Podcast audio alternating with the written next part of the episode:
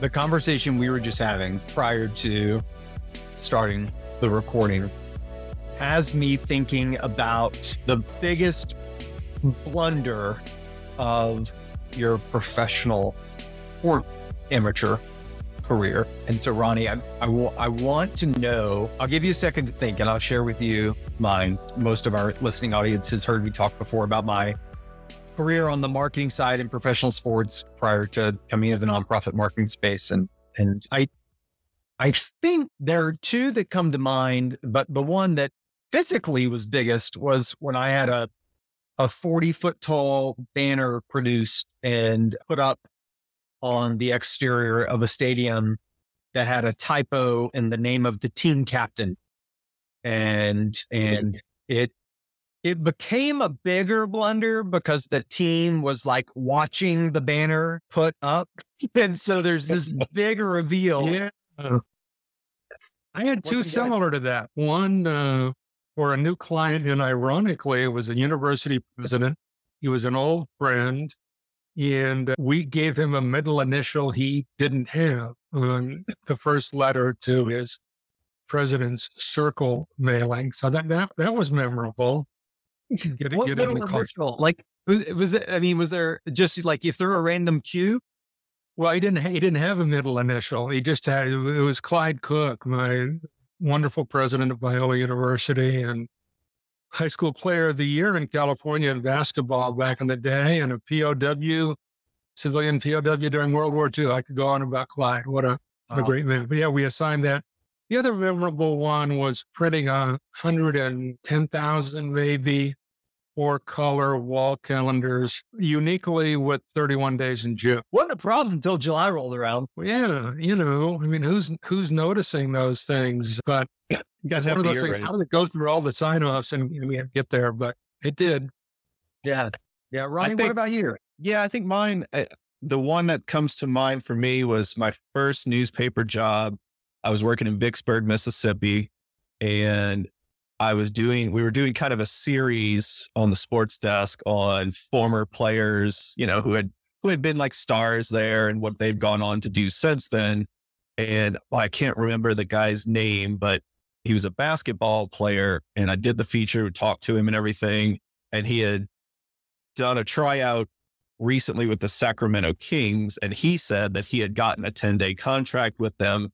And in my immature, brash youth. I just took him at his word and never double checked it.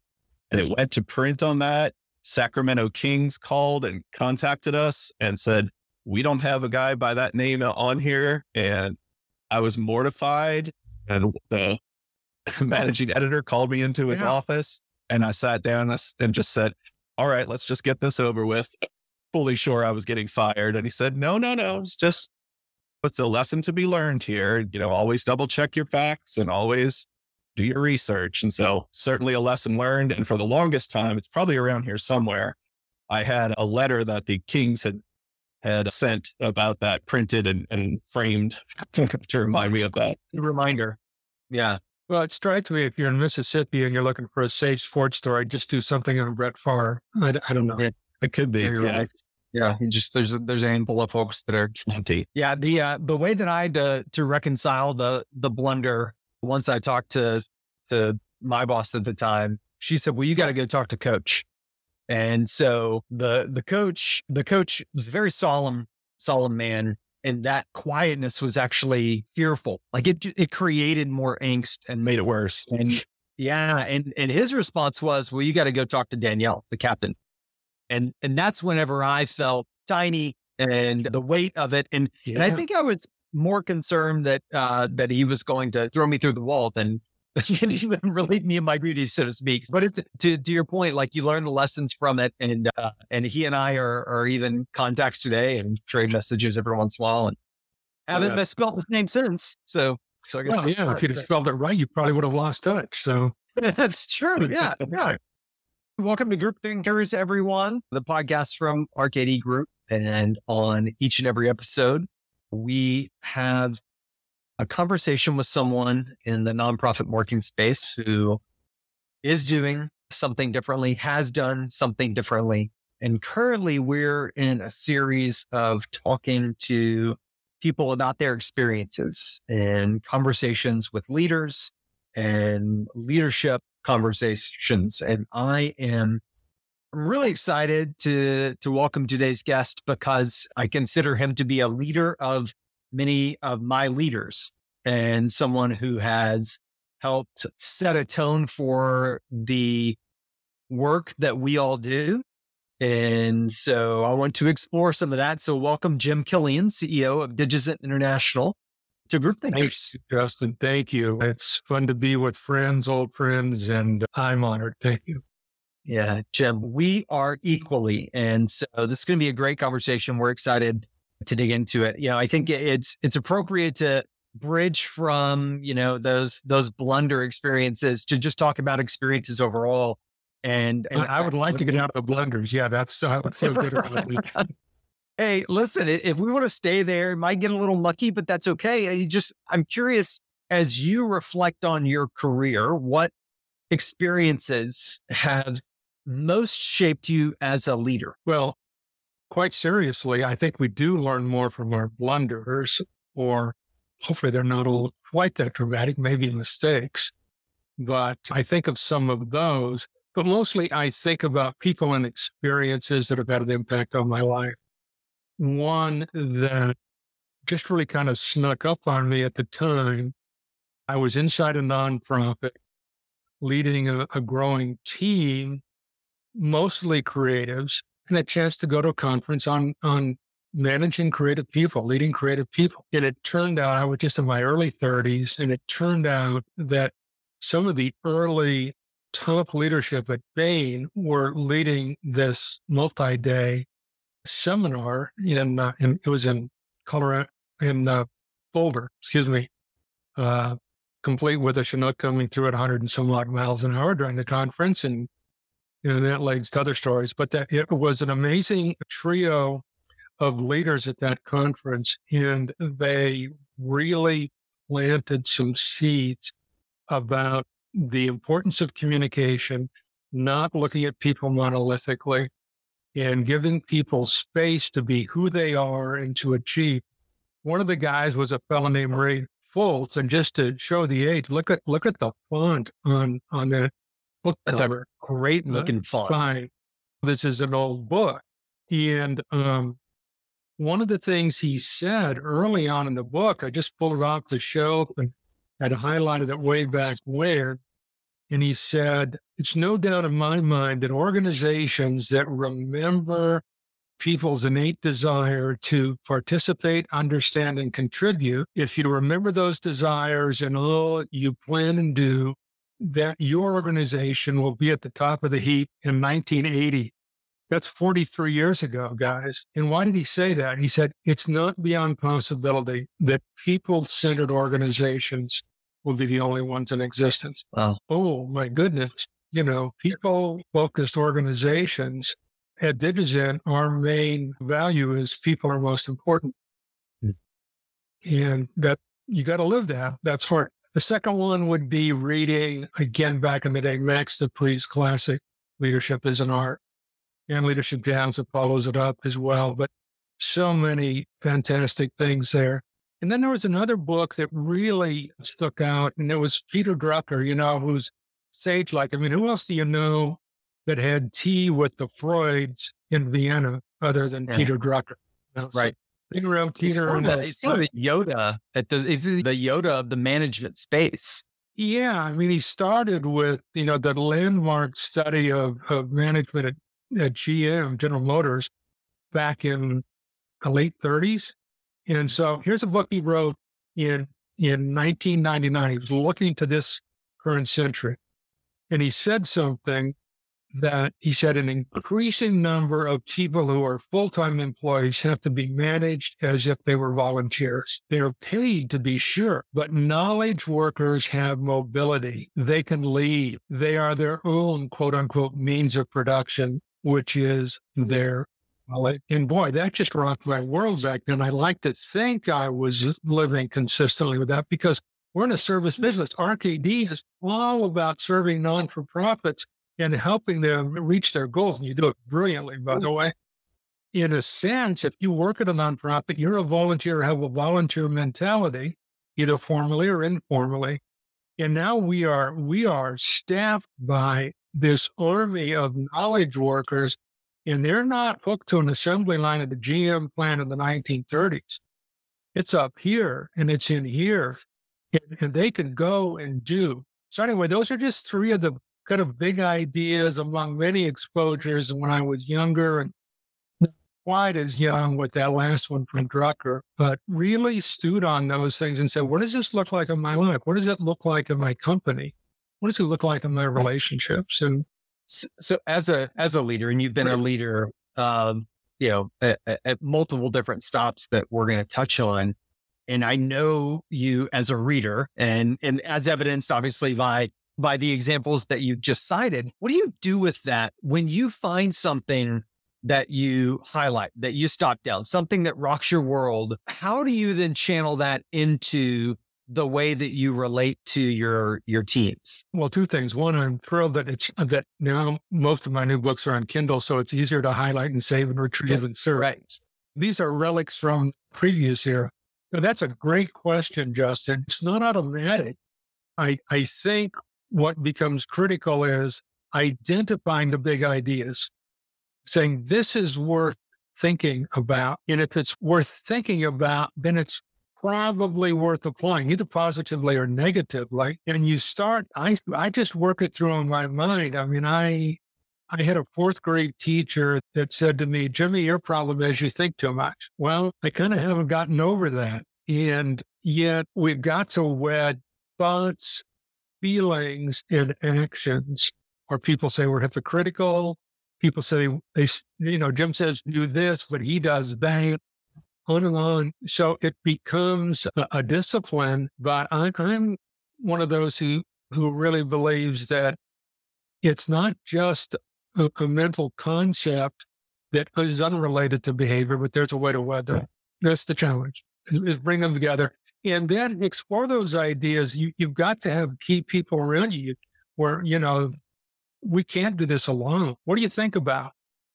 Again, going back to the to the K at RKD, Tim Kirsten and I used to go to lunch a couple of times a week. We worked together first nearly half a century ago. Oh my goodness. And we just had significant conversations. Iron sharpens iron. And hey, what do you think about or trying to work this out or what do you think we should? And so you're constantly looking for people that make you better. If you hire beneath you because you always got to be the best and you always got to get the attention, you'll have a mediocre organization. And but if you have those gifted people who go beyond you and have gifts you don't have, suddenly the discussions I had one this morning with two of my key leaders. It, it's life changing. Jim, I've, I've often heard it said that a good leader knows their weaknesses and surrounds themselves with people who, you know, fill those gaps and, and isn't afraid to say, I don't know this. You do, you handle that.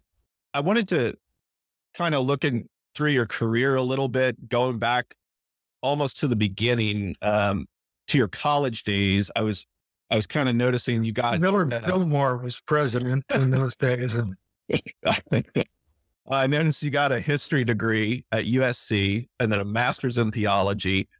At the time, were you intending to go?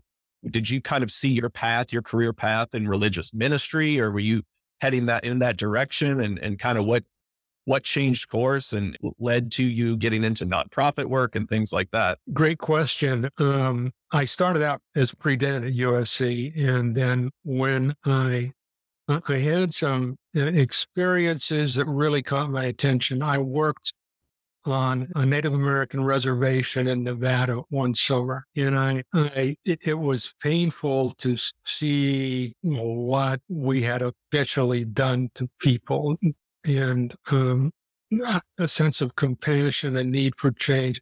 That really got my attention. The guy leading the group uh, was a fellow. He had graduated from USC. We were four years apart. He went on to Dallas Seminary. That was a big influence. But you hear the University of Southern California, most people think it's a state school, it's a private school. And so I had courses in Old Testament by, by design. It wasn't required. Old Testament, New Testament. Fascinating course in intertestamental literature and history from a Jewish rabbi in Beverly Hills. And then a biblical archaeology course. They were all coming, perhaps except the rabbi, all coming from a very different viewpoint than, than mine. And it was really, instead of really embracing the faith, there were, there were fairly strident attacks. So I went to seminary in part to, are there answers to these things? Or am I going to base my life of this conviction on something that doesn't stand up to intellectual scrutiny and is who I thought I, I had planned to go into to a ministry that that dealt with youth, and because I, I going all the way back to that that reservation experience, again, just seeing kids are making life choices that are so critical, going to help them with that. But I didn't feel like I didn't have alternatives. I did work one year in a church after I, I, graduated. I was on the staff of the seminary, then one year gone. At that time, I nearly died from a rare disease. I was paralyzed, got pneumonia. I knew I was dying. Doctors knew I was dying. Miraculously, I lived. I hate to get that punchline away, but I am alive. I still have some facial paralysis, but then I couldn't say the letter P or B because you need your lower lip to hold up vertically, or could say P like that.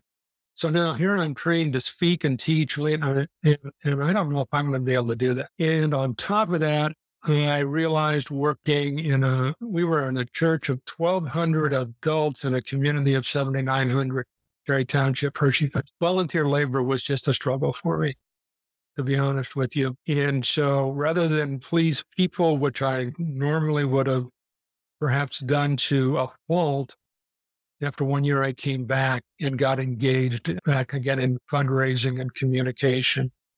Again, I could do that in a written way and I didn't have to speak, and I didn't matter as much if my facial ability came back.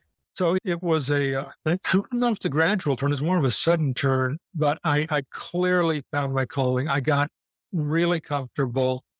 And when you're in a graduate school, and it was the second largest seminary in the world at that point, all these academics are in. My best friend, double doctorate from Cambridge on the faculty very stimulating conversation. I put together real philosophy and even theology, if you will, of philanthropy. It's a great place to do that when you're young. And whether I'm working for faith based organizations or not, I still kind of lean back on some principles there that, that were forged. So it turned out to be an unanticipated benefit. And and that took you through time both at Dallas Theological Seminary and where you were honing your communication skills and your fundraising skills. And, and then uh, 1981. Well, just before uh, that, just, just an irony on that. Here I am, I'm not 35 years, I'm 34 years old. I'm on the five person administrative cabinet of the school with some faculty members that had been my profs.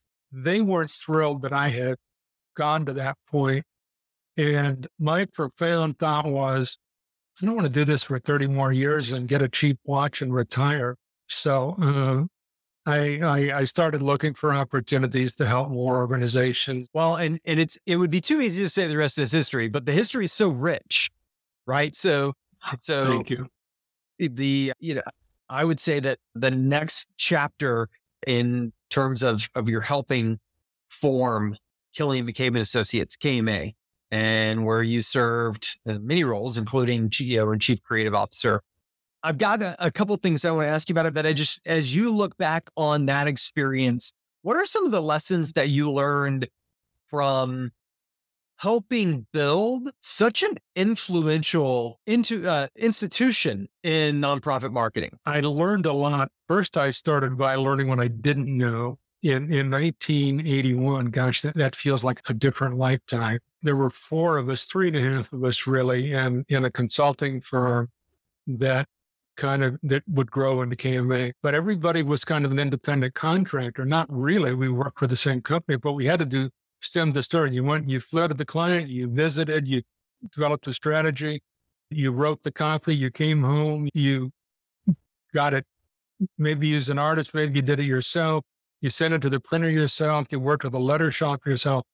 And it, it was like, this is crazy. We're not going to be able to scale. So I started visiting, getting all the advice I could, and networked into a guy who was executive VP of kind of the hot commercial shop in Dallas at the time. And he just kind of gave me a primer on how you put an agency together because there just weren't models out there. Um, so figuring that out was kind of the first thing. And as soon as you do that, you realize you've got to have systems, You've got to have a way to manage workflow.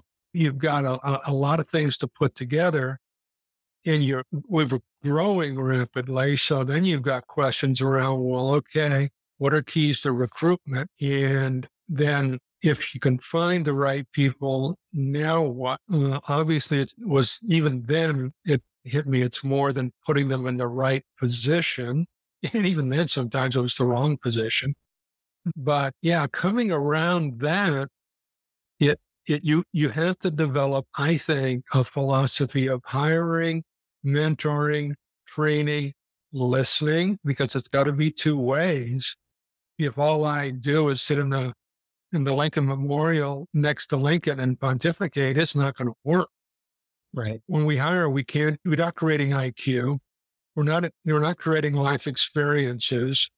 We're selecting maybe an educational background, but there's a whole lot that how can I interview and say, you know, Ronnie, based on everything you've told me about yourself, it feels like we might have a fit here. And so you, you know, we did testing, we did a variety of things, but okay, so now Ronnie's here. Now what? Well, you say, Ronnie, here's what you're going to do. And you, and you give a list. If it stops there, then you're going to probably frustrate the daylights out of Ronnie and you're probably not going to be successful because Ronnie needs tools that are consistent with our view of how things are done. And in some of those, they're not all parochial. I mean, they're, they could be like any agency does them. Others are more unique. But I would say, so you owe training, you owe systems that give a lingua franca to everyone working together. So it's not a fire drill it's it's a team that yeah we're all moving the same direction even though we're differences we recognize specialists here there and the other but going through all of that and there are lots of layers that i've learned more and more about over the years i think the critical thing is i've got to help you understand why and not just what. If you're going to be a leader if you're going to be effective for clients over time internal and external. You need to know why. If all you know is what, you're going to misapply the what's. Uh, how how big did KMA get? How many people like at, its at its heyday? 125. That's a big shop, Jim. Did did the did you find that the well, how did the expression of the why change from five people to 125 people? That's a great question. Uh, you know, and when starting Digizent many years later, I had learned something way back in, in the, the beginning of, of KMA. I stumbled on it. I, I observed it. And that is if you can get the first 12 to 15 people right and build a philosophy, a vision, and help them understand the why, then you don't have top down policing and hand holding. They become self enforcing, if you will, and they embrace the new people that come on and they tell them, oh, this is how we do things. They know why we do it that way. And so, you know, getting those first 12 to 15 right, really building in. In my experience, you hit 50 or so, and, and then the dynamic is changing again because particularly with rapid growth, you've got challenges that are very, very different than the initial. At Digizent, we, we just, we're about 65 now. Well, I think we did a pretty good job with the first 12 to 15 and they're, they're working that out. But, but now with the growth we've had in the pandemic and post pandemic, we've got a bunch of people that we're real, really concerned understand more about things. The other thing that I learned is uh, each passing decade, you get hopefully new opportunity to be better at it because I didn't always handle this well. But sometimes I handle it horribly. And that is I I am totally committed to a no blame culture. You know, a lot of people say that, but that is really hard to achieve. And you're always sort of battling for it. But placing blame and dealing with it takes time and energy out of out of the organization. It also means that I'm going to be less likely to help you, Justin, because I might be blamed for something you do. And so I go in and help you, and now we're both in trouble. No, thank you. I'm just going to stay in my own. Well, you don't get as much work done. You don't you don't get the synergy again of those other people that have skills you don't have. And so by the time we've gotten to Digizent, we're we're just militant about that. And people come in and they, yeah, I've been in the agency where I kind of got beaten up. We'll see. Uh, and yeah, I, I mean, but honestly, Jim, I and I appreciate you calling that out. I don't know if I've ever. Uh, I know I've never heard you express it, but you know, we've known each other now almost a dozen years, and and early in our relationship, we worked on some, I mean, albatrosses of projects, and and it would be so easy. It would be so easy to to fall into well, if Jim would have done this, well, if Justin would have done this, like those sorts of things. And and that's that's definitely a hallmark that you carry. Thank you. I mean, it's you know, I blow it at times. I'm not perfectly consistent, but I I I we really work hard at that. Hmm. And it's amazing how much time you save. It's amazing how much better work gets done. People will say, How in the world in peak season do you turn 200 tasks in a day? You have to work together. Yeah. Or you're not going to do it. Yeah. Yeah. Golly, it's so interesting to hear you talk about the people aspect. And it's, it goes back to one of the things I said at the beginning, and it's because I have been blessed and shaped by so many people whose lives you have had an impact on. And so it's it's fun to to be in a in a kind of in an indirect way of the of the uh, the tree of Killion. And and in fact, Jim, I I asked some of these folks about you. And Uh-oh. and so and I want to just share with you a snippet of the things that that they said because I think that it, it it underscores what you said about the the people mattering that he showed an example for me and others to raise the bar in how we dressed spoke, managed time, anticipated client needs, and how to make a priority of growing in your expertise. Someone else said he exudes class and shaped how I work today.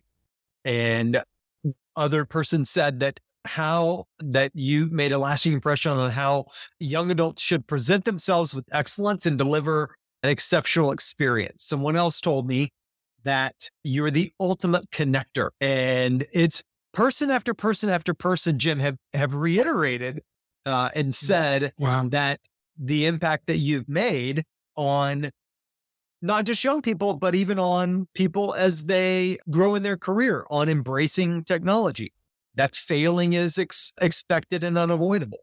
How do you think about how do you think about hearing the words of those folks and and the realization that you have made that ripple? Well, it's the most significant part of my career. I don't know. I suppose I helped raise a couple of billion dollars. And that's meaningful, obviously. And won some awards for incredible creative pieces along the way. Yeah, thank you. Yeah, means to an end. But it, what's most rewarding, again, it goes back to people. And I'm, that's what means most to me in life is that I've been able to help people. Know, some of those people are in the clients we serve, and and we're caring for a lot of people in Ukraine right now through some of our efforts, for example. But I, the it, when we build into others, now we're multiplying, right? It, and I look at some of some of the people at, at RKD that I was blessed to work with. And uh, I don't know, can I name names or is that? Uh, Go for it. We might, I, we, I might about, we might beep them. Like we might beep them just to keep the, you know, mysterious. Yeah. Yeah. Or Ronnie may dub his name over all of them just to, to be clear. Over and over again, it'll be my name. What? Well, yeah, whatever, whatever works. Well, Amanda Wallison and, and Billy Vaudry were part of the great class of 1990 in um, different backgrounds. Amanda came out of, of Baylor University, and uh, she she sort of started at a somewhat menial role, but you could tell from day one this was an exceptional person. And I like to think I've built into her life. She has contributed so much to my life. She she absolutely stuns me with the breadth of her brilliance and her ability to come in to a client situation and not only know what to do, but know what's best to do. And um, but you have an opportunity because it's right out of college. There's not a lot of bad habits formed in terms of our business. And yes, it takes more time, but it's worth it. Again, not you don't have everyone doesn't become a, an Amanda who is is so exceptional, but hopefully we pick out the ones that really do. You got to want to get there too. And I don't mean there in terms of achievement, but in terms of personal growth and professional growth to handle the challenges of meeting human needs like we do. Amanda certainly had it. Billy Vaudry, we didn't need a new writer, but he'd heard about us and he applied. And well, what do you got for your portfolio? He had newspaper clippings from his college newspaper that he'd written. And it obviously had almost or virtually nothing to do with what we were doing. But you could tell he could write. You could tell he had the ability to communicate. And he persisted. I had a, an associate creative director in those days, but a PhD in Russian. With, I don't know, that was a weird connection, but he kind of liked Billy and he kept saying, I know we don't need anybody, uh, but, but Billy checked back in. And finally, we had about this much of an opening and said, Billy, would you come join us? Hmm. Well, it, was, it turned out to be a brilliant hire. Didn't know it was brilliant at the time. But again, here's a person that comes with skills, a great family story, and wants to grow and wants to relate to people, and, and on and on it goes. Going back further, Tim Kirsten, he wrote me while I was still at Dallas Seminary looking for a new physician. He was in a less than exciting role. I said, Well, I'm leaving, but development resources may be hiring. We both ended up there. And uh, for Tim, I've never known anyone who read so voraciously about his craft. He it was intense from day one, not in the not in a cold sense, but but he was focused. He was purposeful. So conversations with with somebody when you're blessed to have a Tim Kirsten in your life. I mean, he just knew he was going to be great. And he was. Jim, you've you've obviously had a, a ton of influence on a lot of people throughout your career. I'm curious who in your career influenced you, shaped you, and turned you into the leader you are today. We all stand on on shoulders of somebody else, multiple people often the myth of the self-made person is is really that we there's a there's an old book out there called The Turtle on the Fence Post. And you know the old story, if you see a turtle on a fence post, you know he didn't get there by himself. That's certainly me. My I had several mentors. My great mentor was a longtime president of Dallas Seminary, and he gave me quite a quite an invitation to a job, took me to lunch and said, I'd like you to be my assistant and it was really related to to fundraising. Said, frankly, I don't think you can do the job, but my son, who has started agencies in this business and consultant, to, son has three masters and two doctorates. A guy! My son says, assures me you can do it.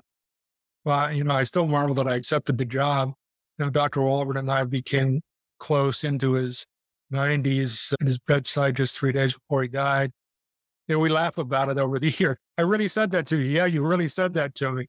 But I used to go on with copy and it would come out hemorrhaging. I mean, it was, it was just bleeding red ink.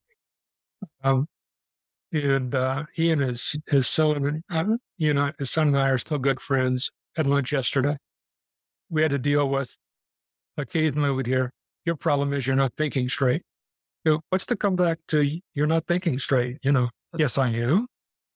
right. There's no way that I, really I- put you in a I- I corner. don't know what to do with that, you know. That's So the turtle he- trying to get off of a fence post at that point. yeah, go hide, go underground, go get back in your shell. My goodness. So he he was a huge influence.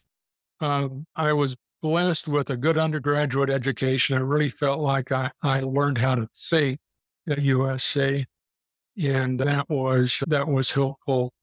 I wasn't especially close to any one faculty member there because I was very engaged in other leadership activities. But um, so, so Dr. Walvoord would be it. But then I have to say, I learned from books and, and reading people a lot smarter than me, going to seminars. I mean, he, it, on the one hand, he's kind of looked at as leadership like, but Ken Blanchard, you know, the one minute manager guy and all the follow on to that, went to seminars of his and, and gosh, I just had practical things. Ended up meeting Ken some years later, tried to do a video interview. Ken had driven all night from New York to Boston in a cab. He'd been speaking there and he was going to speak at the conference I was a part of in Boston. If, so we're doing this interview. I don't remember who we were interviewing, but Ken's laying on the bed snoring away. I mean, just utterly so unself prepossessed, but just a wonderful man. Again, a lot of, lot of helpful input there. I learned from some of my clients. I've been blessed as as as you guys have. We're able to serve a lot of really extraordinary people. And I'm always looking back, I'm amazed that some of the people I didn't think I'd like as CEOs, I liked most and became closest to, and some that I thought, gosh, it's going to be great to work for this person, and and, and they were less. So I, I learned from clients and then the other, the other thing I would say is I, I learned from my colleagues. Let's go back to Tim, Amanda, and, and Billy, just as a, a quick three. They all taught me things that I needed to know. Each of them has skills I don't have. Gosh, how blessed can you be? You know, it's we get to work with you. I get to work with people like you, Justin, for a dozen years. You know, we don't see each other all the time, but your skills you've got so many skills that I could go to class the rest of my life and not achieve. And, and Ronnie, you know, I'm, I'm stunned by all the things I'm learning about what you've done. You know, you've got skills I don't have. So I think it's part of it is don't close yourself off to learning. Don't have to be the guru. Uh, be the one who's going to school with whoever is ready to go to school with you and you know be grateful for what you can pick up because i don't bring enough on my own Well, Jim, I, uh, you never know whenever you start these conversations where they're going to go, frankly. And, and even if you start to line up topics and those sorts of things. And, and so I just, I want to say thank you for opening up uh your career and your you know sharing these insights and i can tell you ronnie and i have both been challenged and blessed by him today and i know that our our audience is going to be as well well thank you i mean it, it, it, it sounds like a cliche but the privilege is really mine you guys have enriched my life today and it helps to look back and think about the people in your life that have brought you here today. I didn't get here alone. One of the things I do with Digizent help me my parting thought here is most Fridays, although it's become a part of the culture, I don't have to do it every Friday. I post something in our team chat to remind them have at least one significant conversation this weekend. Mm. If people are most important, you know, we, we have all the little things. This is a significant conversation. Thank you for this significant conversation. But we need that. If people are most important, let's talk to them. Let's let's listen to them. Let's get a little bit beyond how are you? Oh, great, fine. That doesn't carry us to where we need to go, where we want to go. Life is much richer than that. If people are amazing. So thank you. Thank you for the t- great Awesome. fun for me. I'm blessed and privileged to share it with you. Thank you. Oh, you're you're so welcome, and, and we appreciate it. If you uh, if you like this conversation, I think there's nowhere to go but down by listening to any of our other podcast episodes. Uh, I but, do listen uh, occasionally. You'd be surprised. I know I you gotta sent me remember- most on I gotta- occasion.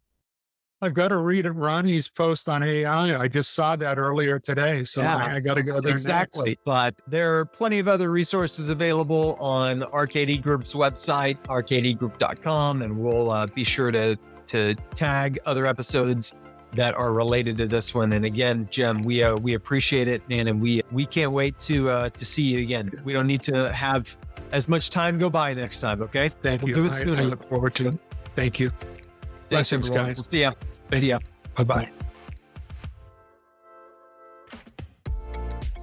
Group Thinkers is a production of RKD Group. For more information, visit rkdgroup.com slash podcast. Special thanks to our production team, including the talented Ryan Mellinger for his work on mixing every episode. Also, a shout out to the content team that helps pull together research and guests, plus the marketing efforts behind Group Thinkers. Suzanne, Ronnie, and others for their work on this and every episode of Group Thinkers.